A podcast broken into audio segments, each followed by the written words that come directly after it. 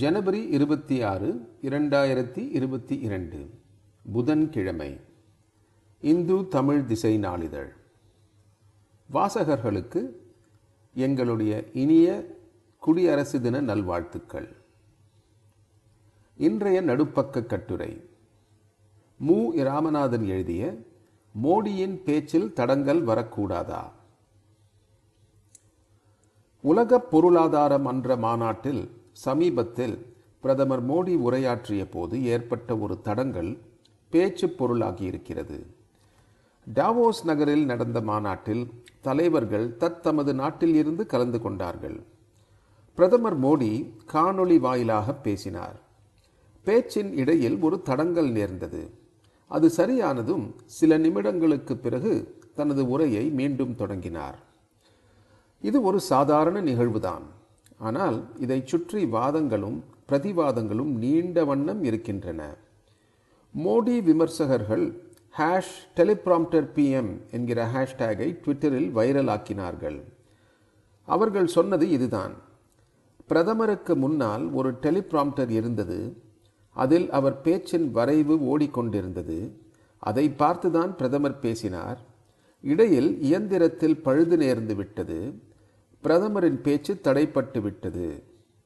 அதாவது பிரதமருக்கு எழுதி வைத்து கொள்ளாமல் சரளமாக பேச வராது. எப்போதுமே அவர் டெலிப்ராம்டர் உதவியில்தான் தன்னை பேச்சு திறமை மிகுந்தவராக காட்டிக்கொள்கிறார். இதுதான் அவர்கள் சொல்ல வந்தது. பிரதமர் பேச்சில் வல்லவர் என்று பெயர் வாங்கியிருப்பதை இல்லாமல் ஆக்குவதில் அவர்களுக்கு அவ்வளவு ஆனந்தம். சமூக ஊடகங்களில் இதை வைத்தே உச்சபட்ச எதிர்க்கட்சி தலைவர்கள் கேலி கிண்டல் ஆரம்பித்தவுடன் மோடி ஆதரவாளர்கள் பதில் சொல்ல வேண்டிய நிலை வந்தது. மோடி ஆதரவாளர்கள் இதை மறுத்தார்கள். பிரதமர் உரையாற்றிய போது தொழில்நுட்ப கோளாறு நேர்ந்தது.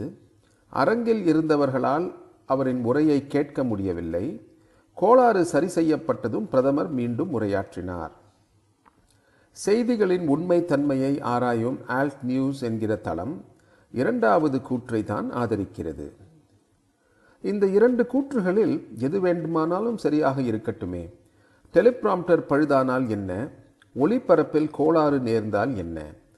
தடங்கள் ஏற்படுவதும் அதற்கு வருத்தம் தெரிவித்துவிட்டு நிகழ்ச்சியை தொடர்வதும் நமக்கு பழக்கமானவைதாமே. மோடி விமர்சகர்கள் இதை போய் ஏன் கொண்டாட வேண்டும்? ஏனெனில் மோடி ஆதரவாளர்கள் அவர் ஒரு தலைசிறந்த பேச்சாளர் என்கிற பிம்பத்தை உருவாக்கியிருந்தார்கள்.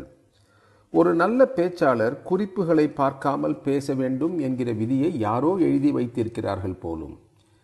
டெலிப்ராம்டரில் பழுது நேர்ந்ததும் பிரதமரால் பேச முடியவில்லை என்கிற குற்றச்சாட்டு அந்த பிம்பத்தை குலைக்கிறது. மோடி ஆதரவாளர்கள் தொழில்நுட்ப கோளாறுதான் காரணம் என்பதற்கு ஆதாரங்களை அடுக்கினார்கள். ஆனால் அவர்களும் டெலிப்ராம்டரை பார்த்து பேசினால் என்ன பிழை என்று கேட்கவில்லை. ஏனெனில் அவர்கள்தான் குறிப்புகளை வைத்துக்கொண்டு பேசிய மு. க. ஸ்டாலினை ஒரு காலத்தில் துண்டு சீட்டு என்று பகடி செய்தவர்கள். தங்களது பகடி ஸ்டாலினை வீழ்த்தும் ஆயுதங்களுள் ஒன்றாக இருக்கும் என்று அவர்கள் நம்பினார்கள். அதற்கு காரணம் இருந்தது. திமுக ஒரு கட்சியாக உருப்பெற்றதிலும் வளர்ந்து ஓங்கியதிலும் மேடை பேச்சுக்கு முக்கிய பங்கு உண்டு. அண்ணாவின் அடுக்கு மொழியும் அலங்கார நடையும் தமிழ் மண்ணில் புதிய மனத்தை பரப்பியது. எதையும் தாங்கும் இதயம் வேண்டும் என்றாய், இதையும் தாங்க ஏதண்ணா எமக்கு இதயம் என்கிற கலைஞரின் இரங்கல் உரை LP ரெக்கார்டுகளாக தமிழ்நாடெங்கும் சுற்றி சுழன்றது. ஈவகி சம்பத் சொல்லின் செல்வர் என்றும் நெடுஞ்செழியன் நாவலர் என்றும் அழைக்கப்பட்டனர். காசு கொடுத்து நுழைவுச்சீட்டு வாங்கி தலைவர்களின் உரையை கேட்டது தமிழ் சமூகம். இந்த பாரம்பரியத்தில் கிளைத்த ஒரு தலைவர் குறிப்புகளை வைத்துக்கொண்டு பேச்சு தமிழில் உரையாற்றுகிறார் என்பதை எதிராளிகள் தங்கள் இலக்காக்கிக் கொண்டனர். ஆனால் அவர்கள் சிலவற்றை கவனத்தில் கொள்ளவில்லை. திராவிட இயக்க தலைவர்கள் அலங்காரமாக பேசினார்கள் என்பது உண்மை. ஆனால் அந்த உரைகள் மக்களை ஈர்த்தமைக்கு அவற்றின் உள்ளடக்கமும் முக்கிய காரணம். அந்த உரைகள் மக்களின் அன்றாட வாழ்க்கை பாட்டை தொட்டன. ஒருவர் அலங்காரம் இல்லாமலும் அழகாக இருக்க முடியும். இதற்கு பெரியார் ஒரு எடுத்துக்காட்டு. பெரியார் தனது பேச்சையும் எழுத்தையும் ஆயுதங்களாக பயன்படுத்தியவர். அந்த ஆயுதங்கள் மக்கள் புழங்கும் எளிய சொற்களால் ஆனவை. பெரியார் மக்களிடத்தில் உரையாற்ற மாட்டார், மக்களோடு உரையாடுவார் என்று சொல்வார்கள். ஈவேராவின் பேச்சு எத்தனை மணி நேரம் கேட்டாலும் சலிக்காது என்று கல்கி சொல்லியிருக்கிறார். எளிய உரைக்கு இன்னும் ஓர் எடுத்துக்காட்டு எம்ஜிஆர். 1980 எம்ஜிஆரின் அரசை இந்திரா காந்தி கலைத்தார். சட்டமன்ற தேர்தல் வந்தது. அப்போது நாங்கள் கல்லூரி மாணவர்கள். வஉசி திடலில் எம்ஜிஆரின் கூட்டம். நானும் நண்பனும் போயிருந்தோம். எந்த அலங்காரமும் இல்லாமல் எம்ஜிஆர் பேசினார். இந்த ராமச்சந்திரன் என்ன குற்றம் செய்தான்? நீங்கள் என் மீது நம்பிக்கை இழந்து விட்டீர்கள் என்று அவர்கள் சொல்கிறார்கள். அதனால்தான் நாடாளுமன்ற தேர்தலில் அவர்களுக்கு வாக்களித்தீர்களாம். நான் உங்கள் வீட்டு பிள்ளை இல்லையா? நீங்கள் அவர்களுக்கு பதில் சொல்ல மாட்டீர்களா? நான் குற்றமற்றவன் என்று சொல்லுங்கள் என்று பேசினார். கூட்டம் உணர்ச்சி வயப்பட்டிருந்தது. அப்போது வாக்களிக்கும் வயதான 21 நாங்கள் எட்டியிருக்கவில்லை. அருகில் இருந்த நண்பன், என்னிடத்தில் ஒரு ஓட்டு இருந்தால் அதை எம்ஜிஆருக்கு போட்டு விடுவேன் என்று சொன்னான். தேர்தல் முடிவு எப்படி இருக்கும் என்பது எனக்கு அப்போதே தெரிந்தது. பேச்சிலே உண்மை இருப்பதாக நம்பினால் மக்கள் காது கொடுத்து கேட்பார்கள். அது அடுக்கு மொழியாக இருந்தாலும் சரி, எளிய மொழியாக இருந்தாலும் சரி, குறிப்புகளை வைத்துக்கொண்டு பேசினாலும் சரி, தன் எழுச்சியாக பேசினாலும் சரி. ஸ்டாலினை கிண்டல் செய்தவர்கள் இதை புரிந்து கொண்டதாக தெரியவில்லை.